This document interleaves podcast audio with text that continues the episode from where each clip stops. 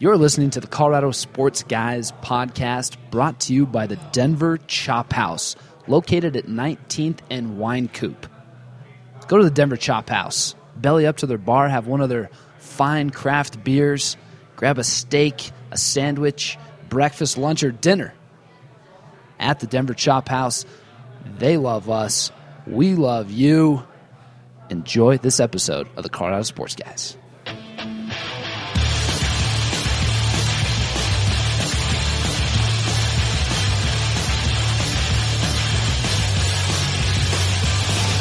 From CSG Studios high above the streets of beautiful Denver, Colorado, you're listening to the Colorado Sports Guys. They talk about sports and stuff. And now your hosts, Jeff Morton, Ross Martin, and Nate Timmons.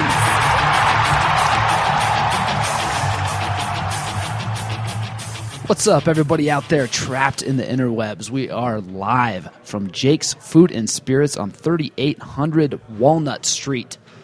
With me, as always, the king of Thornton, Jeff Morton. What's up, everyone?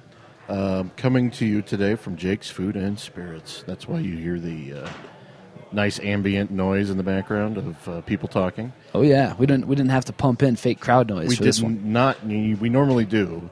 We always have to usually pump in fake laughter when Ross makes a joke. So Yeah, and on assignment, of course, is Ross Hipster's Glasses. Martin. yeah, he's not here today. It's the uh, middle of the day. Ross is probably slaving away behind a desk, pushing papers around as he is known to do. Well, he, I think he just Friday. kind of sorts things on his desk, and usually that's what he does. so. Yeah, big time sorter, that guy. and we're going to be sorting out some hot sports take here on the podcast. We got a lot of nugget stuff to get into with the trade deadline looming on Thursday. Let's not lie to the people. It's all Nugget stuff today. Ooh, All Nuggets, all day. Can't wait. yeah. And the Nuggets, losers of five straight, three and seven in their last 10, 24 and 28. We could have picked, we could have picked a better team. sitting comfortably in 11th out west. They're uh, you know six and a half games out of that final playoff spot behind the Dallas Mavericks now. So we'll get into some of that. We'll touch on some trade rumors, of course. As we said, trade deadline coming up Thursday. Um, we're probably going to talk a lot about the Sochi Olympics because I've been watching a ton of that. Have you No. been watching the ice dancing? A guy asked me uh, yesterday. He's like, "Hey, do you know the the women's hockey team how they how they did?" And I was like, "Didn't know they were playing. Sorry, can't help you." Someone asked me that, I would say I didn't know there was a women's hockey team, but Yeah. uh, apparently that makes me a, a not a good American. So Yeah, and I, we don't even have any headlines this week. no headlines, No, Ross, uh, straight Straight Nuggets. Talk. Straight Nuggets, because you know why? Because me and Jeff watch every game. We don't we don't need other perspectives. We have our own. We're at the games. We're at the practices. If you want Nuggets coverage, who else better to talk to than us? A couple Mm-hmm. of stiffs. Well, yeah, and it's it's got the big rundown today because it's the trade deadline coming up. Well, as of this recording, it is the very it's the following day. It's on Thursday, the twentieth, and um, obviously that's almost like Christmas in the NBA. So at least for me, it is. Now, last year was a terrible deadline. I'm hoping that this year will be a much better deadline. Well, yeah, we're already seeing one deal that's uh, finalizing. Is the basketball godfather himself, Adrian Wojnarowski, tweeted out the Brooklyn Nets, Sacramento Kings finalizing a deal sending Marcus Thornton to the Brooklyn Nets. Brooklyn sending Jason Terry and Reggie the ball grabber Evans back to Sacramento. And, and and again, I guess this is kind of a curious move. You have you know the the Kings once again clearing out some some salary cap space with Marcus Thornton, who is making I believe seven or eight million bucks a year. So kind of crazy. What do you think about that one, Jeff? Um, I, I- this is a less than inspiring trade. I mean, I, I, Marcus Thornton, known chucker, going to uh, going to the Nets for, as you said, the ball grabber, Yeah. Reggie Evans, and Jason Terry, who is basically a corpse at this point. Yeah, and Thornton's making eight million this year, and he's making eight point five million next year. There were some people that wanted the Nuggets to get in on a deal for him, centered around Andre Miller, and you know I was left asking the question why. I mean, Thornton's kind of a younger version of Randy Foye, um, probably a less of a defensive player, less of a passer. Although Foye's not, you know, a world class passer by any means, but you know, why add a guy like Marcus Thornton if you're going to have Foye?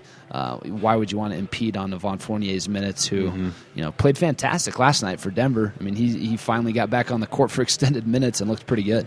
That was nice to see him, you know, get in for consistent minutes for a change. Yeah, that was good. Uh, but yeah, you're right. It was it was there would be no point in the Nuggets adding Marcus Thornton to this roster. Plus, he makes eight million dollars. Yeah, you know. Yeah, and uh, again on the other side though, I don't really see what it does for Brooklyn. I mean, I guess they get a better score because Jason Terry's been washed up for about three years. Yeah, uh, Jason Terry's been a shell of his former self for a long time. Yeah, I mean, his good. last good year was, I think, with the with the Mavericks. Yeah, the old Mavs, the old Mavs. Boop. Uh, so anyway, let's let's talk about a little bit about the game. We're both at the game last night. We see the Nuggets, you know, come out um, with I, I would almost call it an inspired effort. They played pretty well. They got down early, Yeah. of course, with uh, you know J.J. Hicks and Kenneth Faried lineup out there, giving up some easy inside buckets. But you know they're able to kind of come back and and get back involved in that game behind you know some of that some of the play from Fournier, the play from Mozgov when he was in there for his you know 19 minutes. Even Anthony Randolph doing some things out there a little bit. So actually, not really. As I, as I- there. As I always say, if if uh, Anthony Randolph is leading your team in either scoring or shooting, your team will lose. So I'm glad that ni- neither of those things happened last night. Yeah, craziness. So yeah, that was an interesting game. I mean, they just they didn't. You know, both you and I were there last night, and they they it was a effort. At, you know, the best way you could say uh, describe uh, the game against the Phoenix Suns was it was effort. They they had effort, but that was pretty much the only thing you could say about that game, other than the good play of Evan Fournier. That, that's pretty much it. Yeah, then you I look at you know I look at Hickson. He plays 33 minutes. He's four of 12 shooting. You know, he finishes a, um, a team high minus 30 during his time on the floor, meaning Oh, the. Suns Suns outscored Denver by 30 points in that time frame. You know, and then you have Mozgov, who is disrupting the Suns getting inside. You know, he is four of six from the field. He's a plus 24 in 19 minutes. Well, And you play him 19 minutes. Like, why is this guy not playing 30 minutes a night? I it was one of those. It's one of those things where uh, both you and I were like in the fourth quarter predicting when Shaw would take him out of the out of the game and not reinsert him in. Yeah. And sure enough, five minutes in, uh, well, no, it was more than that. Not eight minutes left in the uh, fourth quarter. He subs in uh, Faried for Mozgov and never returned to the courts. But he he had no problem with playing Evan Fournier from midway through the third quarter, cleared all the way to the end of overtime. Yeah, yeah, no, no problem at all there. You know, so uh, and, and then you saw it. You know, and over they they cough up the lead. You know, like I said, I, I stepped away for a second at the end of that game. Uh, Nuggets are up, I believe it was 99-94. and it's like, oh hey, they're up five with fifty seconds left. Looks like they'll pull this thing off. You know, and I come back come back out and see that it's you know a two point lead and Phoenix has the ball going to tie things up. And I'm like, how in the world, you know, is this game not over?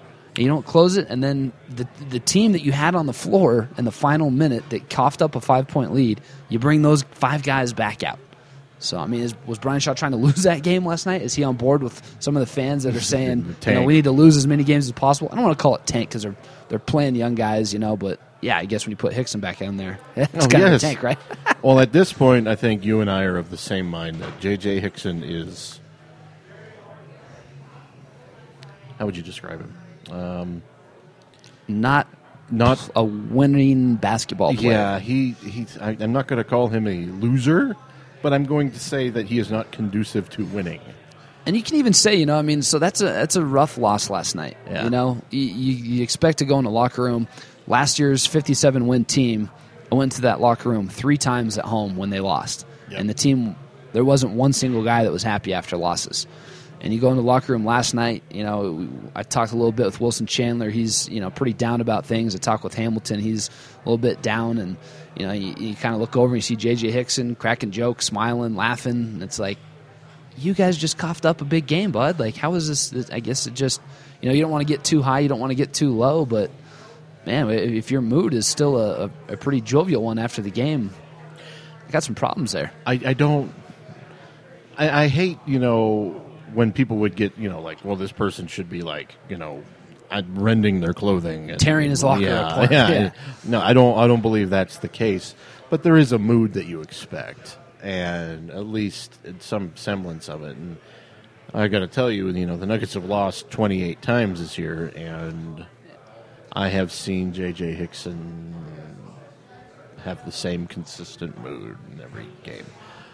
You know, listen, I And don't. you can say it from the other side. I mean, Wilson Chandler has the same mood. Oh yes, 100% that's true. he too, is right? Mr. So- He is Mr. Consistent with his mood. Yes, he is. Yeah. I mean that you can't really judge on on that sort of thing, but I will say that JJ puts up some of the most empty stats I have ever seen, and I don't I don't know how he has existed in this league for so long with putting up such inconsequential double doubles.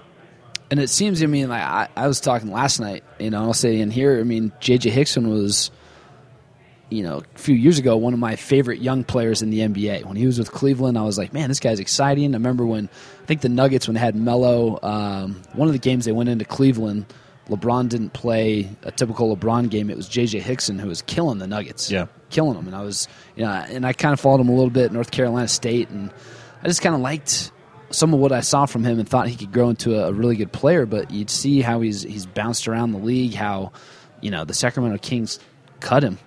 You know, I mean they cut Yeah. the guy. And he's he's 25 years old, and then he goes to he goes to Portland, and you know people can point at Portland and say, well, look how much better they are now without him. Well, they added some other pieces, so it's not that they got rid of JJ, but at the same time, Robin Lopez provides exactly what they need, and Yeah.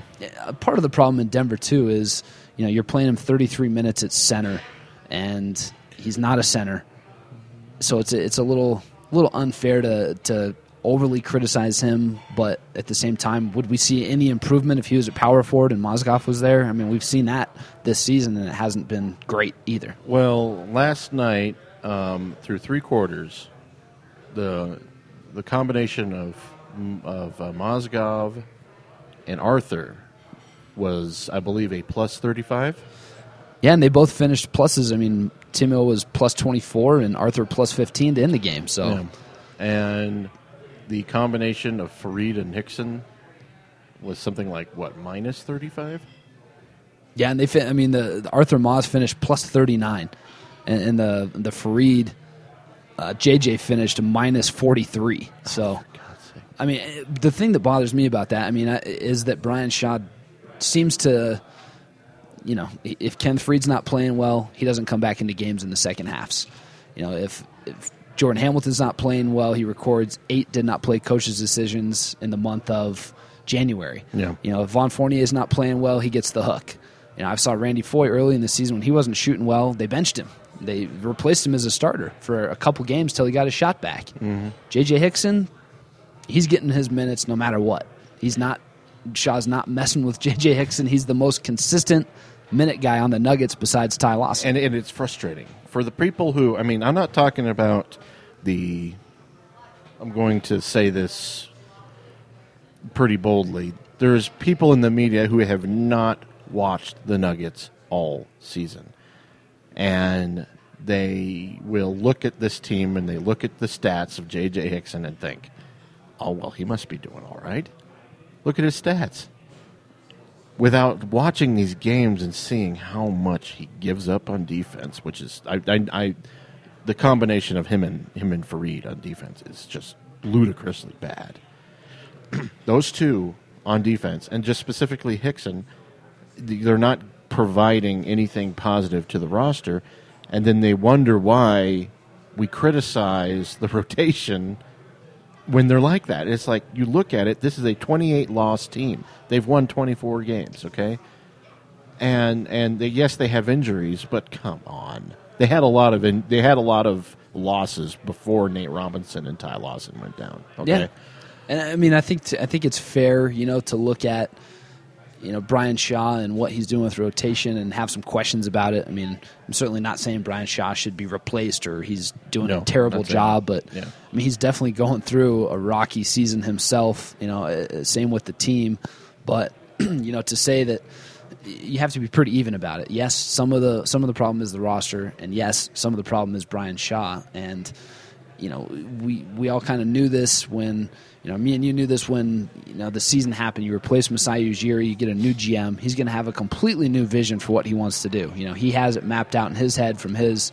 you know Tim Connolly's 19 years in the NBA of what he thinks and how he thinks an NBA team can win. So it's going to take some time for him to implement you know his vision with this team. Is this the team that he envisioned right now? No, certainly not. And same same thing goes with Brian Shaw. You know, he's he's coming in here. He's not George Karl. He wants to play a new way. Should he, you know, bend to what these players want to do and you know play that same loose and run and gun system as last year? No, because that's that's not what he was hired to do here. He was hired to bring his system in, and it's going to take some time to bring that in. And right now, it seems like he's trying to run a hybrid, but you know, it, it's going to take time, and you, know, you can't blame anybody right now. But you also have to realize that we need some patience. Well, I you know, I made the mistake of turning on to. And by the way, the, the we were big supporters of the uh, Denver Sports Nation on, on, on Mile High Sports. Um, I, I, they're good good guys who go to the Nuggets games. I made the mistake of tuning in this afternoon to a show where a host was saying that the Masai Ujiri, the Carmelo Anthony trade, uh, Masai Ujiri brought in a bunch of crap players. Hot, fresh take. Hot, hot, fresh crap take is basically what that was. And I'm like, and it, but it, but it makes me wonder if, all right, we're going to talk about Brian Shaw and, and the way he does his rotations, which is frustrating. They seem arbitrary to me. But criticism of Brian Shaw is not is not saying we supported, not you know we're we're still supporting George Karl. It means that Brian Shaw deserves criticism for for things, and I think to blame solely the players on this is very very wrong. Okay, they're put at a dis- disadvantage more than Brian Shaw here because well, a lot of them are playing out of position now. And when you see, I mean, the the Melo trade the guys on this roster right now are Wilson Chandler and Timothy Mozgov, and those guys are playing pretty good basketball. Yep. And Ray Felton is playing, sucking his way in New York. You know, so and um, good. You know, well, he's not our problem anymore. Uh, you know, uh, but there's also sucking his way. That's a terrible description. I, wish, I should have said eating his way through New York. um, and you know, Gallo is obviously injured and you know it's it's the way it, it is what it is. But I, I got to say that you know we're looking at this roster, and Brian Shaw was brought in to develop players, and how can these players get what they need if they never know when they're coming in? You know. Yeah, that was something else that we kind of that we noticed last night. You know, you, you point out to me during the game, you're like, "Who hasn't played tonight?" I'm like, Quincy, yeah, Quincy Miller. Quincy Miller records a did not play coach's decision. I have no problem with that. I have no problem with Quincy not playing. He's a, a second year guy that needs a lot of seasoning. Great kid, works hard. But if the coach doesn't want to play him, that's fine. But why were you putting him in the rotation? Why were you starting him? You know, when when Chandler was injured, and then why did you start him when Chandler was back at shooting guard when he's clearly either a small forward or you know a limited power forward? You know, limited time power forward, limited minutes, you know, and, and suddenly, you know, Qu- suddenly looks like Quincy might be out of the rotation. At least he was last night, and now Jordan Hamilton, who averaged six minutes a game in January, is back up to about twenty minutes a night in February. you know, it's it's very bizarre. It, it makes no sense, and I, I wish. I wish there was some rhyme or reason to it because I, I could explain it better. Because as it stands right now, I, I have no explanation.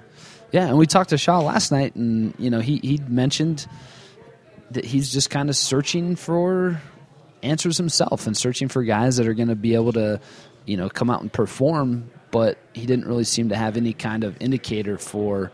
You know, he, he mentioned to me that you know Quincy Miller and Jordan Hamilton's biggest issues are on the defensive side of the ball, and he's just going to kind of play the guy that I guess once one guy starts playing bad, he's going to go back to the other guy, and once the other guy starts playing bad, he's going to go back to the other guy. So I don't know how that's you know great development, but that seems to be what Brian Shaw said he's going to be doing, and you know, I'll be writing about that in a little bit more detail. But that's you know that was kind of concerning last night. Most definitely, I, I just don't I just don't understand a lot of that, and I, I guess I, we're not meant to. But and maybe this is going to be reflected in the trade deadline and what the Nuggets do going forward. But you know, last night we saw more effort, but it was, I hate to describe it as empty effort, but it kind of was. It was, it was them playing harder, but does that mean they could have been playing harder all year? Does that mean that they only decided to play hard against Phoenix? Because they lost to him three times. Because they lost. I mean, what what is what what did it mean? It mean it, all. It, I mean, it, it's hard to take it as an isolated thing because let's face it, the Nuggets have in, in the four games before the ro- the um, the uh, All Star break, they were blown out by an average of what thirty points. Just about, yeah. Um, 117 to 90, 119 to 80, 126, 109, 117 to 90. Which, by the way, for those who are, I mean, I, I keep pointing this out. Then before the Nuggets, um, when when Ty went down, the Nuggets were twenty four and twenty four. Okay, and he the when the Nuggets started getting blown out was when he was still playing. All right, so this effort thing and what was happening started before Ty, and then they almost lost to the Milwaukee Bucks at home. They they blew an 18 point lead to the Milwaukee Bucks. Obviously, effort was a problem. So maybe there's little victories happening when you know when uh, happening when um, they play hard against the Suns. But what the problem is is that I what to re- result are we talking about here? If you're not quote developing players, where what what is the goal? Are you just trying to get players to play hard for you? Is this a completely a throwaway year with um with a, a roster you hate? I yeah, because that's you know, I, I penned this a little bit, and this is kind of the question now that's starting to evolve. We're in February, and you know, we said back in October and in early November, you know, if we're seeing these same problems that we're having right now, later in the season, you know, in January and February, then there's some issues, and those issues haven't been resolved yet. Yes, some of it has to do with injury, some of it has to do with you know the players themselves, some of it has to do with Brian Shaw. But the question now is going to be, what's going to happen here once this trade deadline passes? The end of the season is going to be right around the corner. Yeah. What's next year going to look like? What you know, Evan Fournier looks like you know he's developing pretty nicely into a, a, solid guy when he gets minutes. His minutes do fluctuate a little bit, you know, from game to game. He plays against the Clippers nine minutes. He gets 33 minutes last night. You know, is he going to be a guy that's going to be ready next year? Is he getting consistent time? Yeah. You know, are the players on this roster? Is Kenneth Faried going to be here next year? How happy is he with Coach Shaw? Uh, I saw Eric Goodman penned a piece today that was saying that you know he's kind of hearing whispers that Kenneth Faried is uncoachable, which is not what you want to hear out of a 24 year old player. You know, so I mean, are these relationships that maybe, you know, and the whispers that Brian Shaw may be losing the team? If he's losing this team now, what's going to happen next season if the Nuggets don't make a lot of moves before the 2014-15 Well, season? You make an excellent point there, and you know you asked some great questions, which will be featured in your um, piece on Jordan Hamilton later about Brian Shaw, and you know he didn't seem to have an answer either.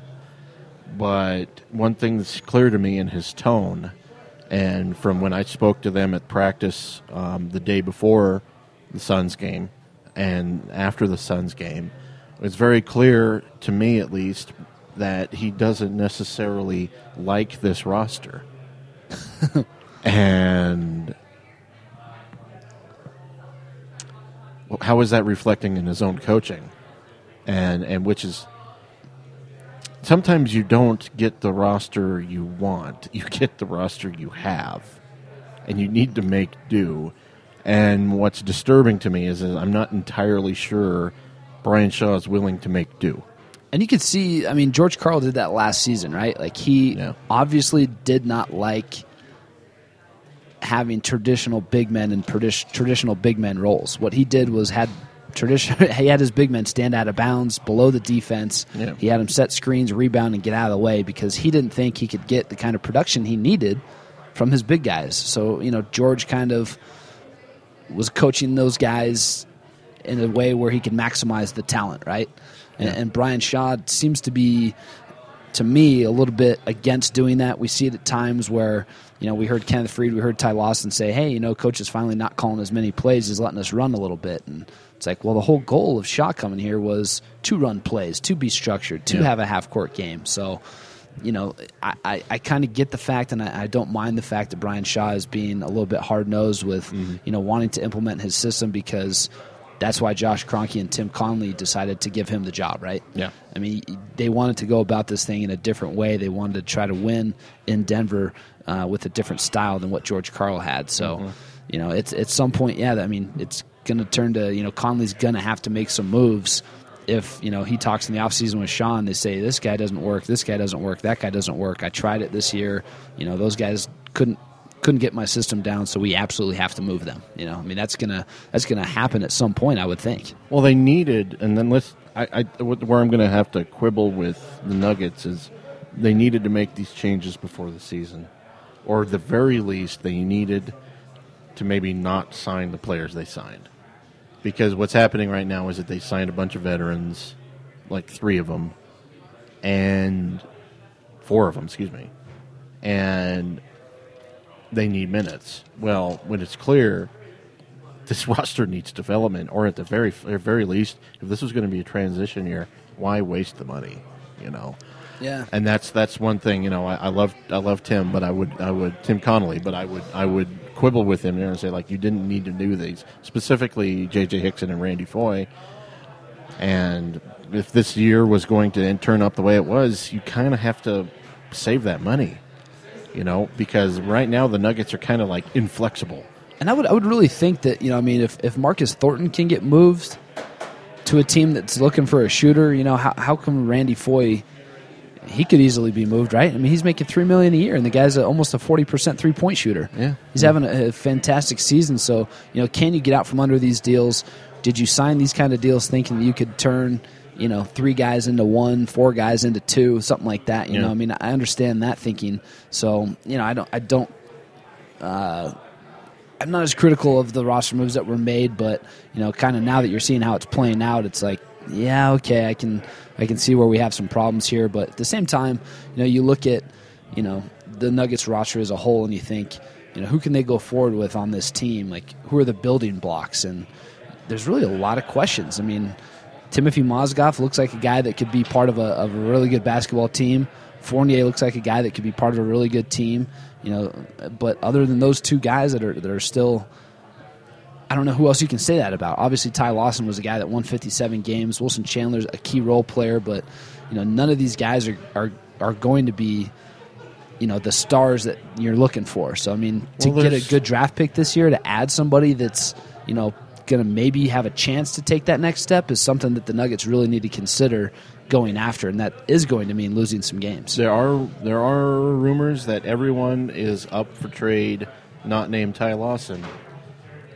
Uh, you know, I can see it. It's going to be hard to trade JaVale McGee. But I mean, that's that's that's not really even a new line of thinking. I saw that tweet as well, but Yeah. hasn't that been the thought since you know since the Carmelo Anthony trade that every player on the team could be traded? And I think everybody knows that, and every GM in the league is going to listen to offers on all of their players. I mean, Yeah. the Celtics traded Kevin Garnett and Paul Pierce. You don't think anybody's available? Like everybody's available for a price. I think I think this is making a. I mean, I'm, I'm looking I'm looking at all the all the tweets about about the the, the trade the the Nets trade with uh, with the Kings, and I'm thinking, yeah, that's a trade, but it's not. It's not a not a great trade, Right. And it's like if that's what's available, maybe the Nuggets are wise in not doing anything. No doubt about it. There's you know there's Yeah. a, a great guy on Twitter, Joe Solomon. Yeah. I, I hashtag him Trader Joe all the time. He wants the Nuggets to to make every move out there. As soon as a player becomes available or his name pops up in a rumor, he's like Denver should go after that guy. And I understand that because what you're seeing, you know, you're like, well, m- maybe some fresh blood will work. But you know, like you point out, you know, Evan Turner. What's he led Philadelphia to? Nothing Yeah, nothing. you know what Thaddeus Young, nice young player, good role player. He might be able to be a good guy. You know, if the Spurs traded for him, or you know, he might be a kind of a bit role player on a good team. Not going to be a guy that's going to come to Denver and take you to playoffs. Jeff Green, same thing. You know, any name Harrison Barnes is a, is a guy that you know tons of talent, second year guy. You know, if you could pick him up, yeah, I'd be kind of on board with that because he has that potential still. You know, he, he can mm-hmm. maybe mm-hmm. develop into something.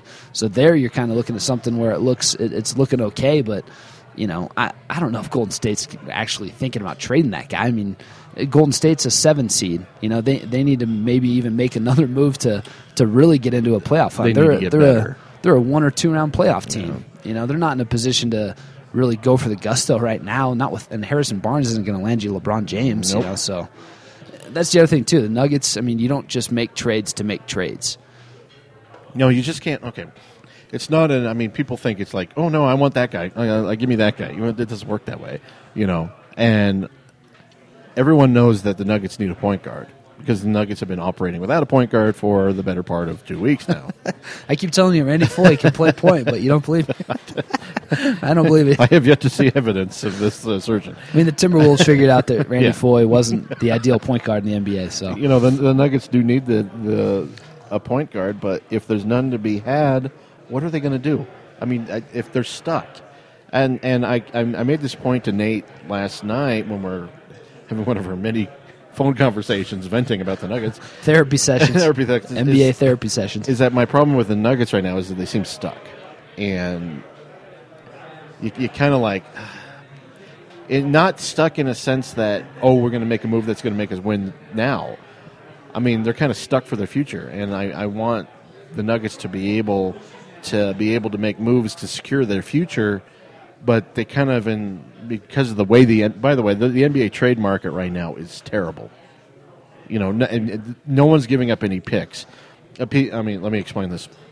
They're not giving up picks or players. Yeah, Like, picks. Yeah, picks are like picks are like the grease on the wheels. Yeah, That's what they're used as, and then and then players move. People are hoarding draft picks right now because they they have so overvalued this next draft. It is unbelievable, and people are just paranoid about losing it. And all it's going to take is one bust, and then draft picks will flow like wine again. Yeah, and, and I saw just an interview the other day Masai Ujiri gave uh, with the Toronto paper where he was talking about the draft and talking about valuing draft picks and how he thinks, you know, the NBA teams do, you know, really maybe overvalue picks, but at the same time, picks are are very valuable because, you know, it, it Paul George, number 10 pick in the draft, a guy at Fresno State who, you know, people said was not a very complete offensive player, maybe we'll never get it, you know, but had some pretty good defensive uh, prowess, you know, moved really well on, on defense. Suddenly you draft that guy at number 10 and he gets a little bit of taste of success in the NBA and he turns into who he is now, you know, being talked about as, you know, perhaps a top 5 player in the NBA, a guy that is a dark horse to win like MVP. So you think, you know, that's the that's the hope that GMs have with those picks. You know, you get excited about those picks, and you know, you're thinking right now, like you're saying, maybe they're holding on to him too tightly because they think they're going to get Paul George, but actually they're going to get Nikoloz Tskitishvili. You know, They're going to get Michael Olowokandi is what they're going to get. And Mike, there's more Michael Olowokandis out there than there are Tim Duncans. And that is the, my problem with draft picks. It's not the draft itself, because the draft is necessary. But I'm, I'm, I always get amazed when people like start talking about the potential and all this stuff, and that the NBA is such an elite club that the finding the people who are like that is so rare. You can't always be betting on the card to come. You have to like deal in the now eventually. You know, the Nuggets are going to have to deal with their future, and uh, I hope they get a good draft pick this year with the Knicks not doing well and the Nuggets, you know, not doing well either. Maybe that increases their chances. But don't sell me a bill of goods about how uh, you know the Nuggets need to put all their cards in the draft because the Oklahoma City Thunder lucked out with Kevin Durant. I don't want to hear that crap. yeah. So, what do you think uh, if the trade deadline comes and goes, and Andre Miller is still a member of the Denver Nuggets?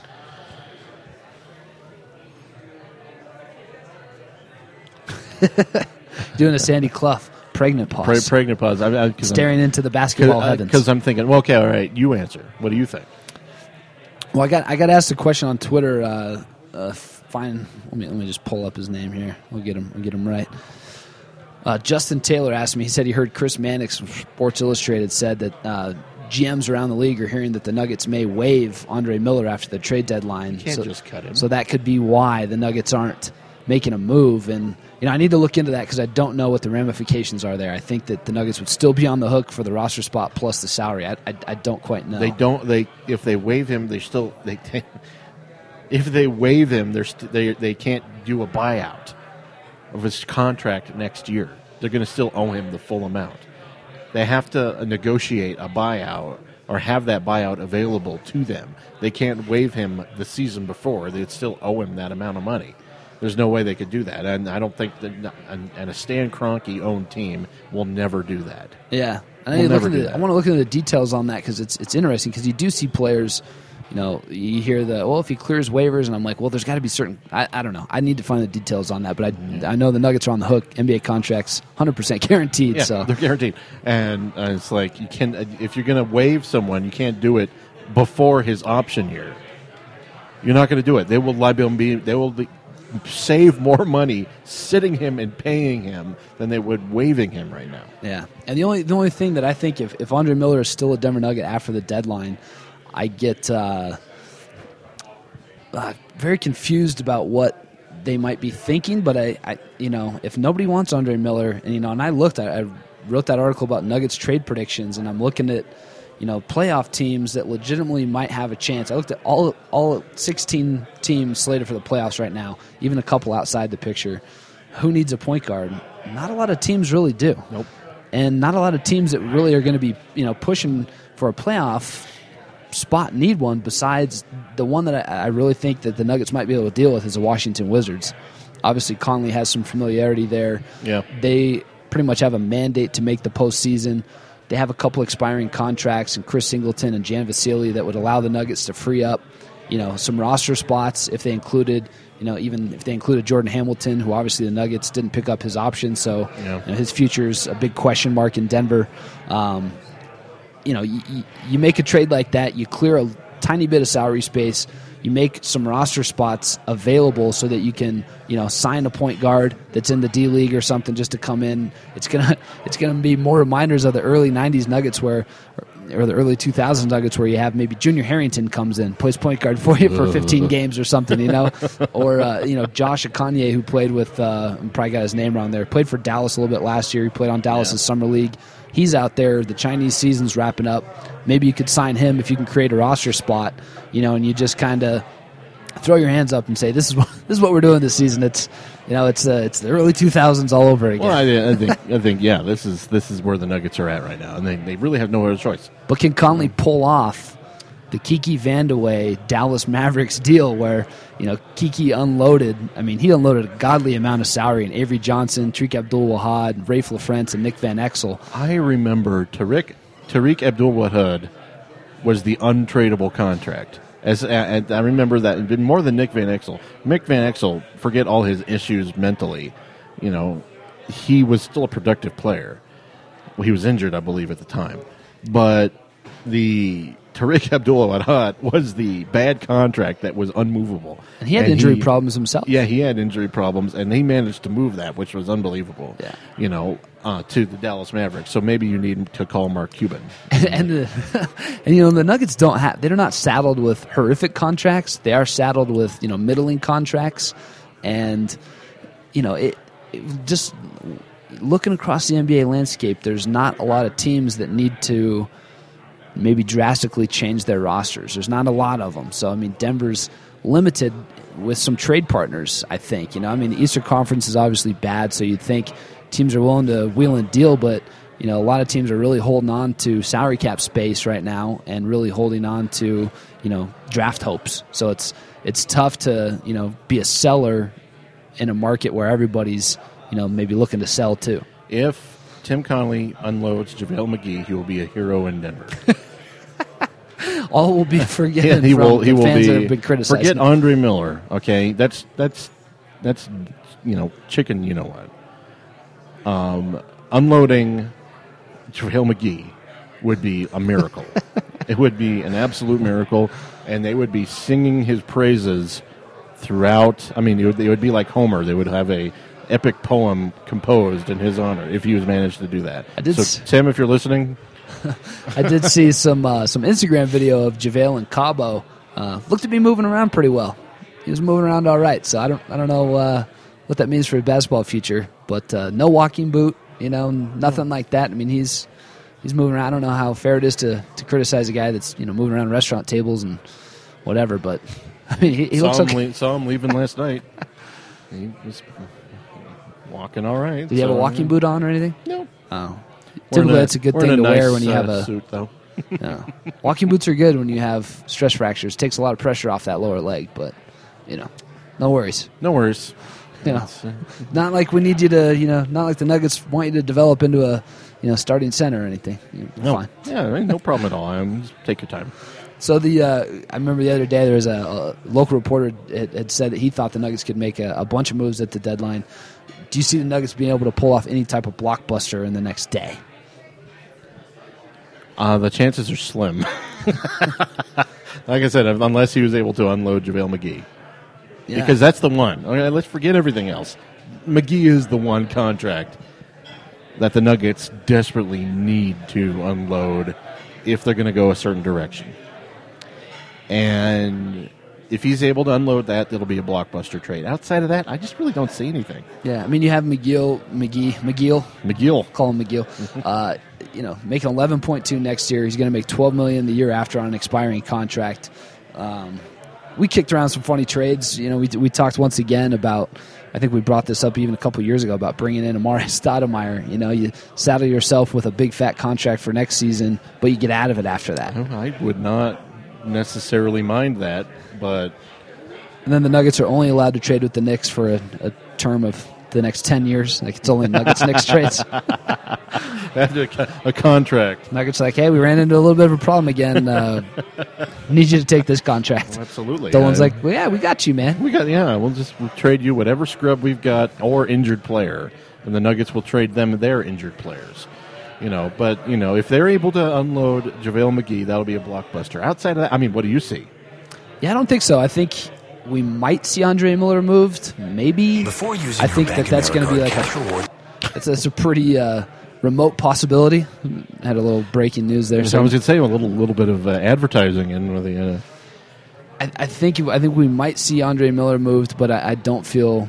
I think it's 50-50 if he gets moved. I yeah, I, I would not be surprised if the Nuggets did absolutely nothing. I do think if, if you know, I, I saw a Minnesota reporter saying that you know this whole deal of Minnesota inquiring about another point guard is going to depend if they can move JJ Barea, who I guess has been beefing with Kevin Love. So if if if they move Barea, maybe they look to add Jameer Nelson. Maybe if they can't get him, they'll look at Andre Miller. But I wouldn't mind taking JJ Barea here. I mean, he plays all right. Then you have you know Smurf Gang plus one. It's like uh, Barea beefing with uh, Love is like a Hobbit beefing with a tree ant. yeah, yeah, no doubt about it. Well, I mean, so, Got a little nerdy on you there, a little nerdy. Yeah. Um, All right, man. So Nuggets lost last night. They're in uh, Milwaukee Thursday night, and then they got to go to Chicago Friday. Yeah. They come back home. Uh, little three-game homestand: Sacramento, Portland, and Brooklyn. Predictions: next five games. Pain. Clubber Lang reference. I love it. Absolutely love it. Uh, I don't know. I, I, I they may be able to win one of those games. Uh, maybe Milwa- Milwaukee tomorrow. I mean, I don't the way that Chicago plays defense. I don't see them. I don't see them beating Chicago. But you know, On the road in a back-to-back, a little tough. I don't see. Chicago's hung in there tough, man. I've been, you know, once again, uh, Thibodeau's proving that system over players. Well, San Antonio proves that too. System over players. He's proving that if you get your players to buy in, that they could to playing so much that they could harm the rest of their career with injuries. Sure, Yeah, that's he's a your guy. system. That's a that's a system right there. that is your man. So, all right, man. We hit on some trade deadline stuff. Hit a little bit on the Nuggets. Any final thoughts?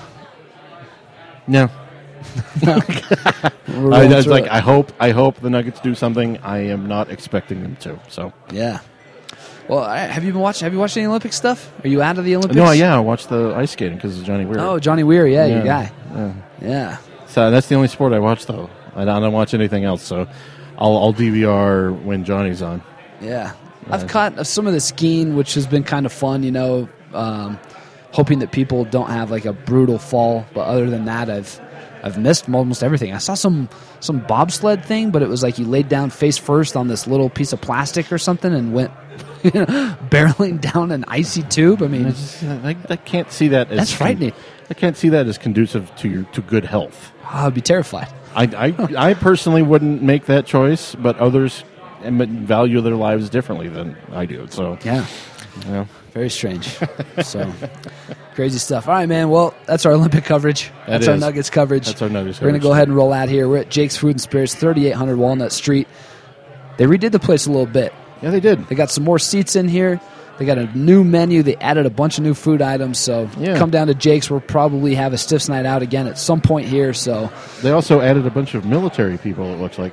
they did. Yes, this is now uh, Jake's Military Food and Spirits. So works out pretty well. But all right, man, we're going to get out of here. We'll be back next week. We'll probably have uh, Ross Martin, and maybe we'll throw a couple of special guests in next week. We'll see what happens.